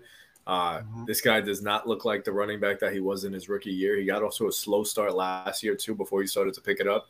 Uh, but you can't keep getting off to these slow starts, man. You got to actually, you know, break through those the holes that the offensive line creates for you and just go. His reads seem a little off. Uh, so I don't know how to feel about Najee, but I feel like uh, George Pickens really showed out last week. I think we're about to see George Pickens start to show out a little more and more every week now. So I'm going to take Pittsburgh. I mean, yeah, going up against that Raiders defense, he, he's primed and ready to to to show out. Uh, um, it's just you know when you got the people in the stands literally chanting fire Matt Canada, it's not a good look, and and I think that that's probably going to be have to be dealt with soon. Um, listen, a lot of people aren't a believer in Kenny Pickett, but I think everybody can agree that Matt Canada is not helping this kid out really. Um, but so. but you know what? I don't even believe Matt Canada called a bad game last week. I, I think uh, maybe there might be more questions on the Kenny Pickett side of things. I mean, you could overcome some of the, some of the the faults of an OC, especially when you have the talent that Pittsburgh does have on the outside. They get receivers in. So realistically, it's Kenny Pickett his decision making at some points is, is a real head scratcher. So I, will be honest with you. I think if you know I use Mac Jones as another comp as a as a comp because of his IQ, but if you put him in Pittsburgh, week one you probably have a much better game than what you did with Kenny Pickett because he just mm. did not look right. So uh, yeah, I, am but I'm taking Pittsburgh this game. Like I said, if that connection between Pickett and Pickens gets going, if Najee Harris can find it, T.J. Watt is a game wrecker all by himself. Give me, I'm, I'm still taking Pittsburgh, even with the faults.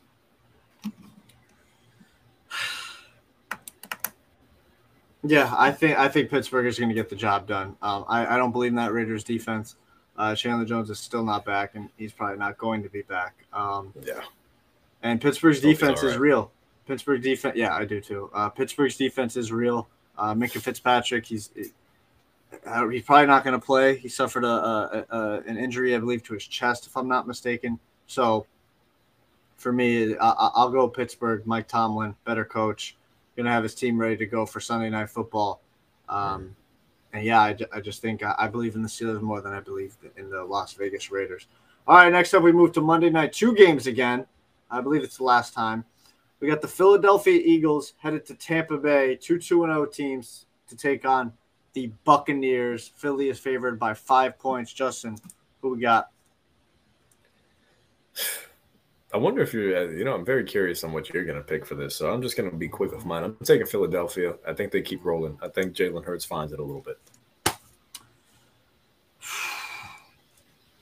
Is he, now, is he, are you I, really doing this? Am I super confident in this pick? Not really. Okay. But I'm gonna go with it because I do believe Philly has played pretty close game. I don't feel they have played two very close games and two games that they could have lost easily. And the Tampa Bay Buccaneers have played very good football. It's in Tampa Bay. Baker Mayfield is wheeling and dealing. That defense is legit. I'm rolling with Tampa Bay. like I said, I'm not super confident in it, Justin. I'm not gonna bang the, the drum and, and, and hit the you know hammer on the head right here, but I'm rolling with the Tampa Bay Buccaneers. Uh, it's not going to be in my parlay, I tell you that much. But I, am rolling with Tampa Bay Buccaneers and Baker Mayfield to get the job done. Starting off three and oh. I'm not surprised. I'm not surprised. But listen, I, it could be a good game if if Baker's on it fast. If Tampa Bay can get off to a good start, you just never know. Yeah, you never know. I, and listen, that defense is legit. The defense shows up for the Tampa Bay Buccaneers to be a, a tough night for Jalen Hurts. Next up, we got the Rams.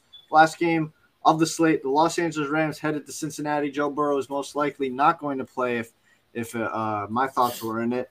Cincinnati's favored by minus three. That's probably because they think Joe Burrow's going to play. Who you got, Justin?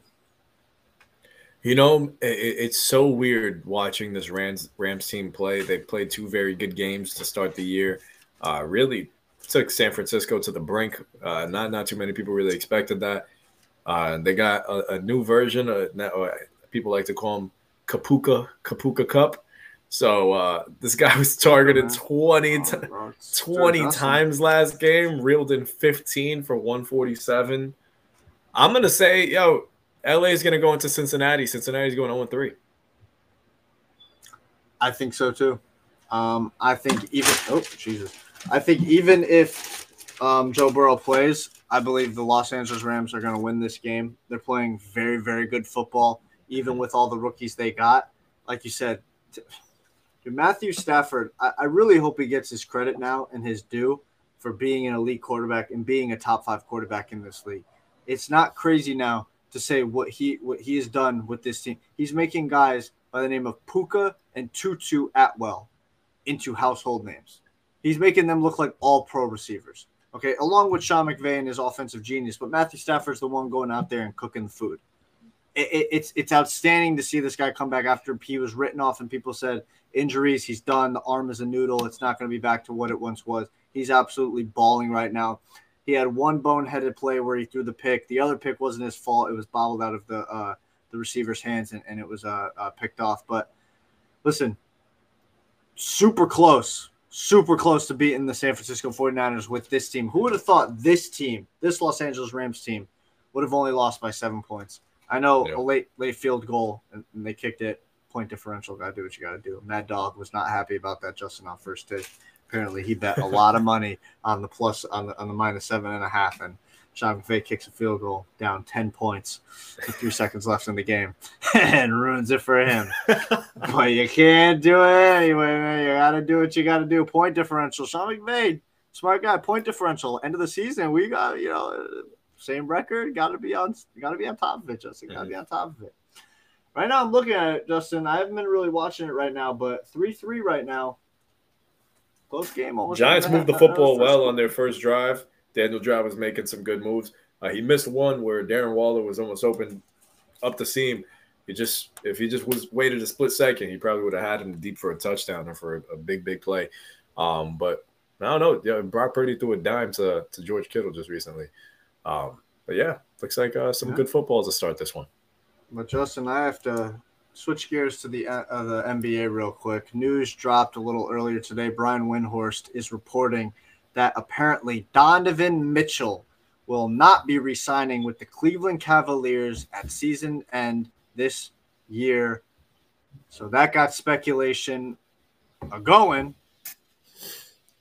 Is Donovan Mitchell New York Knick bound? Yep. Lock it in, baby. Lock it in. Uh, listen, this is the most confident I've ever felt about a superstar wanting to be somewhere. Uh, it, the writing was on the wall a long time ago. He, people have said he wanted to be a Knick. Uh, he thought he was going to the Knicks upon the trade. When he heard he was trading, he thought it was New York. It was Cleveland. Um, he, if he's not going to resign and he and he's going to test free agency, I think all signs point to him coming to New York. And uh, I think that puts us in a good spot because if that's the case and New York can stand pat, don't make any foolish trades.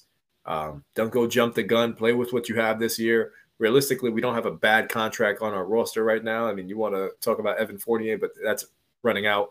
So there's really not a bad contract here. Um, save it.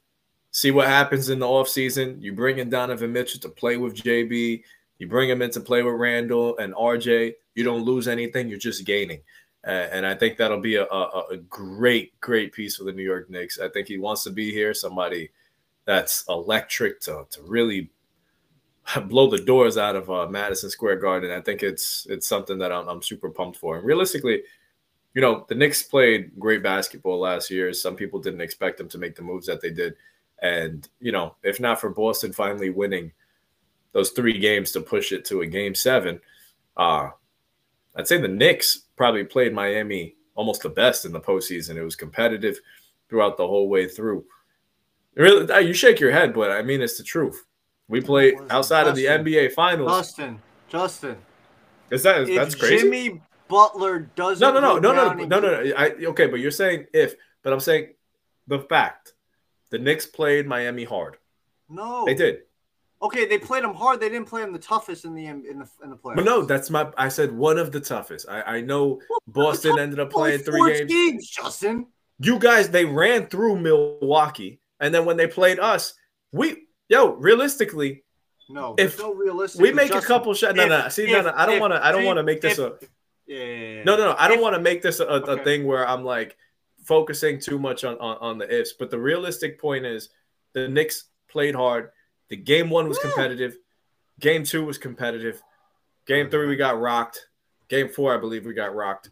Um, trying to remember. Game five, we got a W. Am I right? Won. And then game yeah, six. Game five, you won. Yeah. And but, then but game again, six was a close one that we almost probably should have won.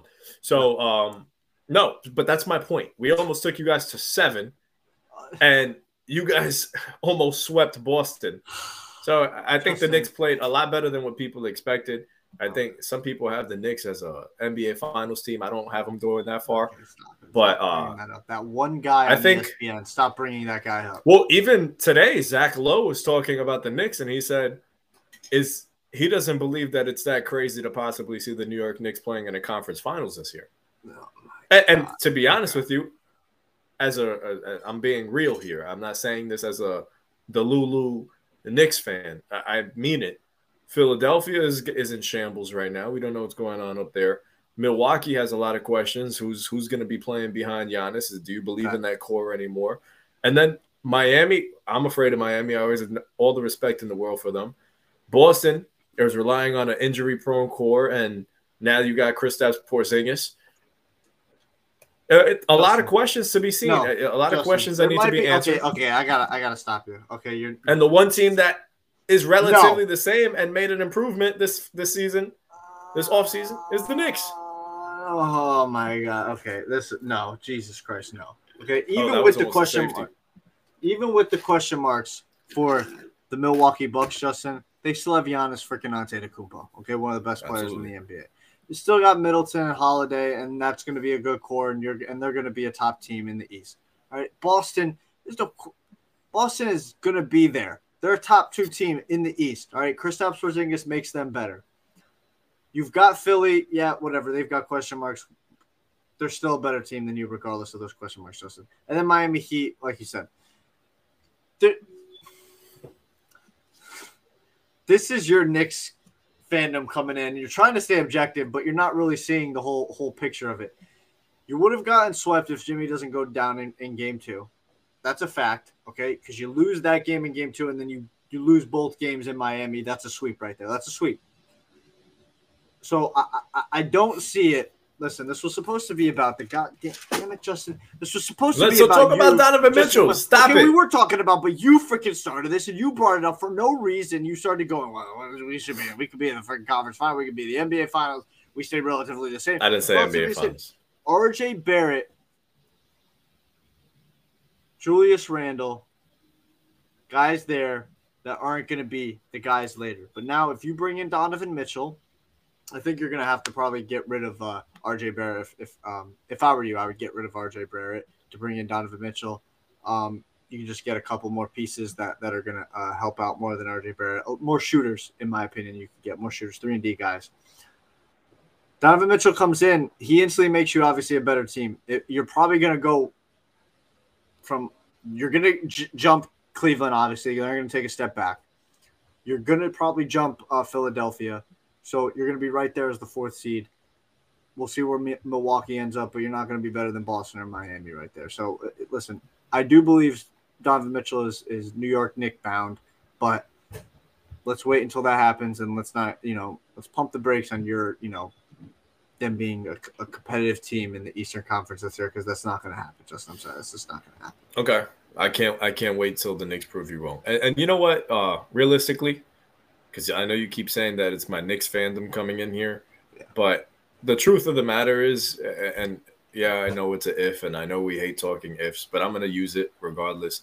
I think if Julius Randle can play up to his regular season numbers in the postseason, I think the Knicks do get get through. I think the Knicks can make another step, but it really does come down to Julius Randle making that that necessary push. Because if you have this continuous, you know, playoff flop out of him that we've done the last two postseason runs we, we've had, then the same shit is just going to continue to happen. We're going to have more questions about Julius Randle. But Yeah. uh, if if he can play up to his regular season numbers come the postseason time, and I know I'm asking for a lot, I think uh, the Knicks can really make a run. And I and I don't say that as a uh, just a Knicks fan. I say this as a as a person that likes watching some basketball. Julius Randle is underpaid compared to so many people in the NBA. If you start looking at some of the the contracts out there, the Knicks, like I said, the Knicks don't have a bad contract in the world right now, aside from Evan Fournier. For what he does in the regular season, uh, he just needs to prove it in in, uh, in April and May, because if you do that, I guarantee you, the Knicks probably come away with that game in Game Six. They might may, might win Game One with a good Julius Randle. So, but it's just like I said, it's a matter if Julius Randle can bring that into the postseason. Because if he does, with Jalen Brunson playing at his best, the Knicks Yeah. are a scary team. Yeah. And for the first time in my life, I'm able to say Yeah, that. okay. Well, let's just wait until Donovan Really Mitchell since comes, 2013 okay? ish. And I do believe Donovan Mitchell is going to be coming. So you get hyped for that. You can buy your Donovan Mitchell jersey when he comes to New York, Justin. All right, let's wrap Nah, up need- this episode. Nah, Donovan Mitchell, come on, he's gonna be the best player on the team when he comes in. All right, let's wrap up this show with a little bit of a fun topic, Justin. A little bit of a movie draft. I'm Five rounds. this, so you know. Snake style. I'm not that prepared either, but we're gonna go in it. We both like movies. We're gonna be drafting our favorite comedies of all time. Mhm. So I should probably actually have uh, got a coin to flip. Just I am not prepared for this I whatsoever. have a, I have a, I have a quarter over here. Hold on. I gotta put my goddamn shoes on. My feet are hurting. I forgot to. I forgot to uh, prepare myself for that with the shoes and the hurting there. Okay. I'll let you call it, Justin. Say heads or tails. Okay, heads. It is heads. So you get the first pick of the draft, Justin. Who are we going with? Hmm. One of the funniest comedies that, oh, okay, so my favorite that has lasted me a long time that I could watch consistently over and over again is Step Brothers. I could watch that over and over again and always laugh. So I'm going to steal Step Brothers from you because I know that would be on your list. Justin, that's literally my favorite comedy movie of all time. It's the greatest comedy movie of all time. It, I, I could turn that on and literally laugh my ass off and possibly almost be on the brink of death because of how funny that movie is. Literally Mhm. every line you just and for me now, I've seen it so many times. I anticipate every line, so I'm laughing before the e- joke is even made because I know what's about Mhm. to happen. You stole that from me. I'm very upset about that. I thought you were going to go a little bit wild on me there, but I will take my second favorite comedy movie of all time. Another Will Ferrell great. The other guys. Give me the other guys. You know what's another I mean- one? The Land of the Lost. All right. Well, let's let's listen. Listen. It's not, It's not your on my turn. list, It's but not I your just, turn. But I'm just saying. You know, Land of Lost is a very good movie. Love that movie. Uh, I forget the guy's name. Um, um, the hairy motherfucker, Justin. Um, Apaka, Apiki, whatever the hell his name is. Um, I love that when when they when they have the scene, Justin, and they go to the vibrating thing, they put their hands on. If you believe in love, he's like, dude, it's like vibrating. If you be-" and then Will Ferrell's like, dude, come on, we're childish here. He's just like, oh, I love that. Um, Okay, you took several from me. That kind of threw a wrench in my plan. All right, I'm to take an underrated movie, but one that during I think has the. Well, I do believe Step Brothers is the funniest movie of all time, Justin. This movie has what I believe the funniest comedy scene of all time. It literally had me on the floor of the movie theater dying when I first saw this. Give me This Is the End. This is the end. okay. So that, that's a okay. It's a funny movie to me. It's not just, okay, just it's great. And the scene I'm referring to is the scene of Danny McBride and James Franco going out at, about J- Danny McBride ejaculating on his magazine, and D- James Franco getting upset about that. And it is literally one of the greatest things you will ever see if you watch that clip. It's just goddamn hilarious, Justin. Mm-hmm. Come on, fuck I want. So, so for me, my, my movies I feel like are so much more different than yours because I, I have a different style of humor. So that's we laugh at the Will Ferrell things. From me, man. So, but but that's that's one of my iconic ones that I grew up watching. Like I could recite boats and hose. That should be my ringtone, but I work with kids, so I can't do that. Um, I'm not gonna call him dad, even if there's a fire. So honestly, so my next one is probably one way out of left field, but I actually very much enjoy movies like this because me and my girlfriend really could sit down and just bust out laughing about it. Uh, it's it's a broad one, so I'm just gonna say any one of these movies that are in this branch, but I'm gonna say any of the Madea movies. Anything Madea, Tyler Perry, Madea always makes me laugh. The voice, the jokes, everything about it to me is hysterical. Uh, whether it be Madea goes to jail, family reunion, her Halloween thing, I love Madea. Madea. All right. You snake style. Your pick again. You, do you watch Madea? Have you seen Madea? I, I that, that's where he dresses up as the big woman, right?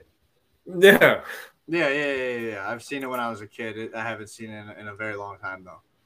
Okay. Yeah, Madea's hilarious to me, man. I, I could watch that frequently. Okay, so I, I'm up again. frequently. Jeez. oh, Deebo's is he taking it to the house? No, he's not. Okay. Damn. So I got I need another one. What's another iconic funny movie to me? Mm. I got a pick ready to go, and you swear to God, if you take it, it's legendary. Just think of legendary comedy movies, Justin. What are you doing, man? Yeah, bro, but that's the thing. I didn't prepare for this. I, I didn't. I'm not thinking of all these movies that, like, if you were telling me shows, like Think of actors, and then think of their movies. Mm. I love movies like Meet the Fockers, stuff like that. Those are iconic to me. Okay. Hmm. Meet the Parents, Meet the Fockers, Gaylord Focker. Damn, bro. I, I really don't know. This is tough. I'm probably better off just doing the top three than the top five. You haven't even got your third one yet, Justin. I haven't even got it. no, that's what I'm saying. At least I can probably come up with something for three. Like I'm not gonna say Anchorman. I actually tried watching it the other night and I fell asleep. So Oh, you I, suck for money. No, no, it was it was oh, late. I'm an old man, bro. This is my bedtime, man. I'm I'm showering. So then why don't you just take Anchorman then? Because I didn't watch it. I fell asleep. That was the first time you were gonna watch it? Yeah, I knocked the hell out. There's two of them, by the way, if you didn't know that. Yeah, I do know. They have them both on Netflix now. See, if this was TV shows, this is easier for me. But because it's movies, I love action movies. So I don't watch too many comedies. Pick a friggin' action um, comedy. Okay, here's one that I think is hilarious. Game Night. Okay, I've seen that before. I've seen Ga- that before. Game Night is hilarious. Okay.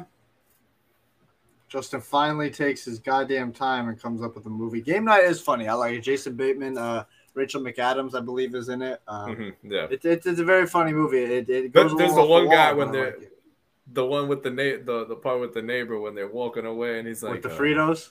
The Tostitos scoop. The Tostitos. He's the four, three for four or something. Three for four. He's like, it doesn't seem very, you know, how are they making money on that? I don't, I don't know. he just got the dog in his hand, right? Just... All right. I'll save you, Justin, here. Um, my third pick is going to be The Hangover. I mean, how can you forget oh, man, about so The I'm, Hangover, dude? That. The Hangover is a legendary comedy movie. I can't even um, say uh, the the funniest line in that movie, the iconic line in that movie, because we will most likely get canceled if I do say it. So I'm not going to say it, but I think everybody knows what I'm referring to. It's when Stu is in his house waiting for the guys to show up. They pull up in the car and they then say it to him. Um, and next up, I can't believe you didn't think of this guy either, but I'm going to take it. My favorite Adam Sandler movie, Give Me Big Daddy. Mm, that's a good one. That is a good one. Love I love that. I wipe my own ass, Justin. All right, so let's see what kangaroo I, I got. Song, yeah. Kangaroo song. Oh, how, how could I forget this one? All right, my number four, Superbad. I love Superbad. That's a classic. My, my boy Mick, my, my boy McLovin. Chicka chicka? yeah, McLovin. Mick Lovin. All right, that's my guy. So, so I got one more. What? Yep. All right. Chicka chicka what?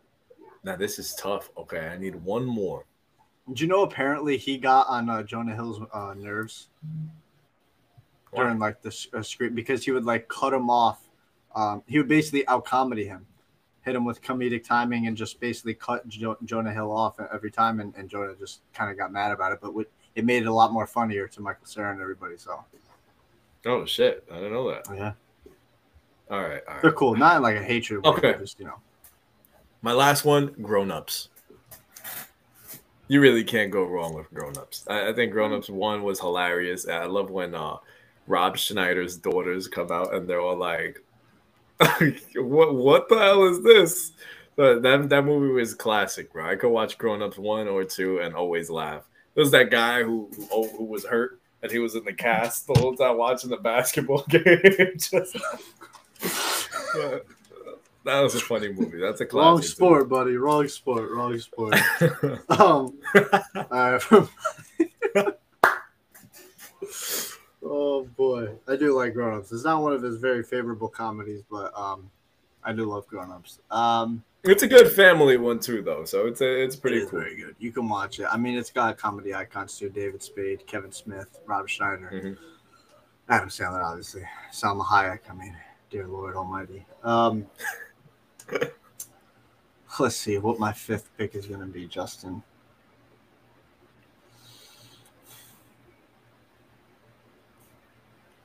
We rounded off with Anchorman because you don't want to take it, so I'll take. I'm going to watch it. I, I, I got to watch it. You have to watch it because it literally just has, you know, another iconic lineup. I mean, um, it's Steve Carell. I'm blanking on the other guys' names. Um, uh, uh, John uh, something, whatever. The, listen, Paul Rudd. There you go, Paul Rudd. Um, Will Ferrell. That movie's incredible, Justin. I can't believe you haven't seen it. It came out in L- listen, listen. The reason why I want to see it. So the reason I need to see it is because there's one scene that I've seen on Twitter constantly where they're singing is a I'm gonna na na na na na na na na yeah. I'm a, my baby, I'm a roll of the tire. Good afternoon, delight. Sky rocket tonight. Boo! Afternoon, Afternoon delight. and just go off on, and then they just get to. I just you gotta watch it, dude. It's fucking hilarious. Justin. You gotta. Brick killed the guy. Brick killed a guy. My cousin, he's a he's a big Anchorman fan and he knows that I'm into the gym. So every time that I'm like, I mention anything about working out, the first thing he says is Tuesdays arms and back, just Tuesdays because of how much because he loves it. It. It listen, you're gonna love it. You're gonna love the first and second one. It's great. Steve Carell absolutely kills it as Brick. Loud noises. um, once you hear it, you're gonna understand a lot of these quotes. Uh, uh, I love Lamp. It's great. I don't. I just don't understand how you haven't seen it. You gotta what do you just what, you live under a rock, Justin? Listen, bro, I named some rock? movies. You did name. I mean, the game night was a little bit of a. I think you're gonna get hate. We're gonna put this. Uh, 49. We're gonna put this oh, on. Um, we're gonna put this on the on the clips cha- uh, the clips and stuff, and we're gonna have people react to it and uh, tell us their thoughts on Justin's list. I think mine pretty much kicked your ass, but I mean, I, I feel like I'm gonna we'll lose have... a lot of people with the Madea thing. I don't think anybody's as big of a fan as Madea. I mean, you might get some people that like Madea. There's some Tyler Perry guys out there. Well, yeah, uh, I don't think uh, more so assholes all over TikTok just gonna criticize it. So it'd be like, who's this uncultured person? I mean, you did get the number one overall pick at Step Brothers, so you did save yourself there. So that's Okay, good. true. Um, But there's so, there's so many good comedies out there though. Like so, it, it's kind yeah. of tough to, to go out there and say like I love Kevin Hart movies too. Kevin Hart always makes me good. laugh. I mean, Uh, it, it's just um, the nine. I mean, Adam Sandler, a ton of movies for Adam Sandler. Jim Carrey, we didn't pick any Jim Carrey's. Will Ferrell still got a big catalog to go with. Mhm. Paul Rudd, forty year old virgin, didn't even pick forty year old virgin. Yeah, I was Um, thinking about that. I thought about it at, at the end. There's so there's so many good ones out there that you got. I mean, Daddy's Home, I'm still a fan of. Uh, so many. Chuck and Larry. Chuck and Larry. Now pronounce you Chuck and Larry. I mean, it, there's so many very good movies out there. Highly great comedy movies. Not so much nowadays. Not so much nowadays. Times have changed. Comedy's not the same, but Mm. No Hard Feelings was good. No Hard Feelings was good with Jennifer Lawrence. I did. Like I haven't seen that one. It came out in June. It's on digital now, so you can check Oh, it out. okay, okay. It's good. Strays was disappointing. The one Will Ferrell and Jamie Foxx's dogs. Yeah, I thought it was gonna be. I was so hyped for it, and honestly, all the great funny moments are in the trailer. So I kind of saw saw everything I need to see, and I was like, damn, this kind of sucks. I should have put Oh. Zootopia in mine. I watched Zootopia. Solid, solid, Hilarious. Solid. Solid. Oh That- my that god, I'm an idiot, Justin. I just thought of one of my favorite comedy movies. I didn't draft. What? Horrible bosses. Horrible bosses. Horrible That good bosses. Oh my god, when Charlie Day's on cocaine, it's absolutely hilarious. It's See, next thing absolutely we got to do is, is shows. Forget just movies. Next one we have to do shows. Well, the TV shows next. 'Cause I got, I got. See, at that I, I won't. Justin's like, I'm dominating in TV shows. Next next I'm episode, dominating. Justin's like, ah, I don't, I don't know which ones to pick, guys. I'm uh, uh, uh, uh. FCC Airways, Justin. What are we doing? Come on. Bad. No, I'm just kidding. was, We're it was, I was just, my, my, I had to We're, we're on my thing. YouTube. It's fine. It's fine. It's fine, Justin. So what are we? You've been paying attention more to me about this Thursday night football. So before we wrap it up, just give us your overall thoughts on what you've seen so far on uh, Thursday night. No, uh, Giants are about to get the ball here. Nick Bosa is just wreaking havoc. Almost drove a safety on the Giants here.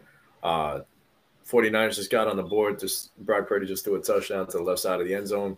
10 3 49ers. Giants keeping it close. Defense seems to be playing tough. Uh, face mask drew them the 49ers close to the end zone. Big bad, bad penalties. Um, just Giants got to stay out of their own way. Got to make plays here. Can't be pinned at the uh, 10 yard line in their own territory. That's just a recipe for disaster. Especially against that happened. defense. Yeah, so you can't do that. But I think uh, the Giants are still playing good football. I think by this point in the game, most people expected this game to be already like 14 nothing. It's I 10 gotta be 3. It's still one possession game.